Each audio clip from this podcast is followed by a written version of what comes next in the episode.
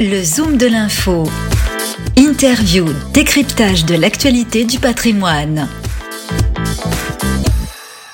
Bonjour à tous, aujourd'hui dans le Zoom de l'info, nous accueillons Benjamin Louvet. Bonjour Benjamin. Bonjour Fabrice. Vous êtes gérant matières premières chez OFIAM. Benjamin, une question euh, d'importance euh, en cette rentrée, c'est le prix du gaz qui n'en finit plus d'augmenter, qui inquiète les Français et leur pouvoir d'achat. Alors première question Benjamin, pourquoi une telle augmentation? Alors il y a malheureusement pas une seule raison, c'est un peu plus complexe que ça. La première raison, qui est la plus ancienne, je dirais, c'est le fait que euh, avant, lorsque vous euh, utilisiez un, produit fossile, vous n'aviez pas à payer les externalités négatives, essentiellement les émissions de CO2. Et aujourd'hui, il y a une taxe carbone qui fait que quand vous utilisez ces énergies fossiles, vous devez acheter des euh, certificats carbone et ça vous coûte de l'argent en plus. Mais cette raison, elle est un peu derrière nous. Beaucoup plus récemment, il s'est passé plusieurs choses. D'abord, la première, c'est que l'économie est repartie. Et ça, c'est une bonne nouvelle. Mais avec le redémarrage de l'économie, eh bien, la consommation d'énergie est repartie très fortement à la hausse. Et l'économie asiatique est reparti un peu avant les économies européennes. Et ça, ça fait que le flux de gaz est parti davantage euh, vers l'Asie. En plus, l'Asie paye plus cher son gaz que l'Europe. Et donc, forcément, les exportateurs de gaz préfèrent se tourner vers ces clients-là. Donc, la Russie, finalement, a préféré envoyer du gaz en, Chine parce qu'il paye mieux. Alors, envoyer du gaz. Et pour, pour la partie qui était, qui était libre, ils ont tenu leurs engagements. Hein. C'est important de le souligner parce qu'il y a des, des présentations des faits qui sont parfois un peu trompeuses. La, la Russie a honoré ses contrat long terme. Euh, mais après, pour la partie libre du marché, ils ont préféré effectivement envoyer ce, gaz vers les, les, clients qui payent le mieux. Et puis, euh, vous avez un autre problème spécifique à l'Europe, c'est que euh, on est sur un marché où en Europe, les sources il y en a essentiellement quatre, sont pour beaucoup en déplétion. les quatre sources d'approvisionnement en gaz de l'Europe, c'est la Norvège, et les champs sont en déplétion. C'est le gisement de Groningen, de Groningue aux Pays-Bas, euh, qui est en train de fermer, d'abord parce qu'il était en déplétion puisqu'il y a des problèmes sismiques et donc que les autorités ont décidé de le fermer. Donc deux sources qui disparaissent. L'Algérie, où là la situation est compliquée et où euh, les, discussions par exemple avec l'Espagne ont été compliquées ces derniers temps, et puis la Russie. Et donc on est effectivement très dépendant de la Russie aujourd'hui, mais grosso modo, on a un marché en plus qui subit un autre sujet, c'est que on est en train d'essayer de sortir du charbon euh, on ne peut pas remplacer euh, le charbon tout de suite par les énergies renouvelables. Elles ne sont pas prêtes, mhm. puis il y a les problèmes d'intermittence. Donc, on développe des centrales à gaz. Et donc, les besoins en gaz ne cessent d'augmenter parce que le gaz est considéré aujourd'hui comme la moins sale des énergies fossiles.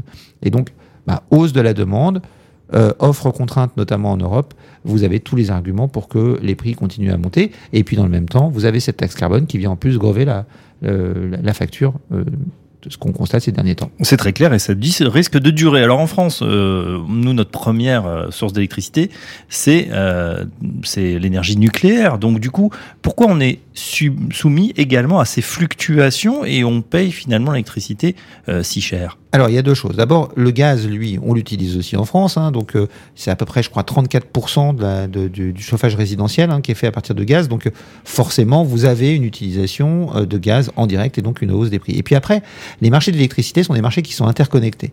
Et donc, forcément, le prix c'est comme ça que le marché est organisé aujourd'hui pour avoir une concurrence. Le prix de l'électricité est fait par le prix du dernier kilowattheure disponible, donc le plus cher euh, de kilowattheure disponible. Donc aujourd'hui en Europe, c'est le gaz. Euh, donc le, prix de l'électricité augmente aussi en France euh, à cause de cette augmentation globale au niveau européen. Alors on est un peu protégé effectivement par la présence de notre nucléaire, mais on est aujourd'hui sensible à ce mécanisme de marché. Il y a des questions qui se posent aujourd'hui pour le remettre en cause éventuellement euh, et revenir à un système basé sur euh, un prix basé sur le, coût des investissements, comme ça a pu être le, cas par le passé dans certains, dans certains pays. Le gaz augmente, l'électricité euh, risque d'augmenter également et triple peine, eh bien le pétrole également, puisqu'on passe à la pompe, c'est de plus en plus cher. là, quel est le mécanisme qui fait que ça augmente aussi inexorablement? Alors il y a deux mécanismes. D'abord, il y a une conséquence directe de ce marché du gaz euh, qui augmente, c'est que aujourd'hui, compte tenu du prix du gaz, on commence à essayer de remplacer le gaz par d'autres sources d'énergie qui sont moins montées. Donc on, essaie de remplacer notamment une partie du gaz, peut-être pendant l'hiver, on en parle, par éventuellement euh, des, euh, des ressources pétrolières. On le voit aussi dans, certains pays, hein, l'électricité est vendue trop cher. En Allemagne, certaines locomotives diesel ont vu leur retour sur les rails euh, dans, ce pays. Donc, euh, c'est le premier mécanisme. Et puis le deuxième mécanisme, et le plus important, eh bien, c'est qu'en fait, on a mis un peu la charrue avant les bœufs dans le cadre de notre transition énergétique euh, sur les énergies fossiles et sur le pétrole en particulier. C'est-à-dire qu'on a voulu réduire l'utilisation des énergies fossiles. Et pour ça, la première décision qu'on a prise, c'est de réduire l'offre. On a mis en place un coût supplémentaire de la production avec la taxe carbone, première chose, qui est une très bonne nouvelle, hein, mais, mais ça fait un coût supplémentaire. Et puis, on s'est arrangé pour flécher les investissements vers autre chose que les énergies fossiles.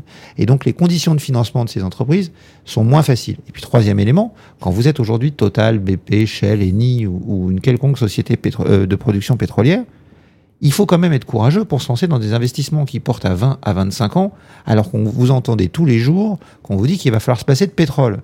Donc les investissements ont été restreints. Et dans le même temps, on n'a pas du tout profité euh, de la crise sanitaire pour revoir nos modes de consommation, Mm. ce qui était un espoir en début de crise, mais on va consommer en 2022, selon ce que disent l'OPEP et l'Agence internationale de l'énergie, plus de pétrole qu'on en consommait en 2019. Donc on a une offre contrainte et dans le même temps une consommation qui ne faiblit pas. À un moment, on arrive à un effet ciseau et donc à une montée des prix comme celle qu'on voit aujourd'hui sur le pétrole. Voilà ce qui explique euh, cette hausse à tous les étages, gaz, électricité, pétrole. Merci Benjamin Louvet. Je rappelle que vous êtes gérant matières premières chez OFI AM. Le Zoom de l'info du patrimoine, une émission à réécouter et télécharger sur radio-patrimoine.fr, l'application mobile Radio Patrimoine et tous les agrégateurs de podcasts.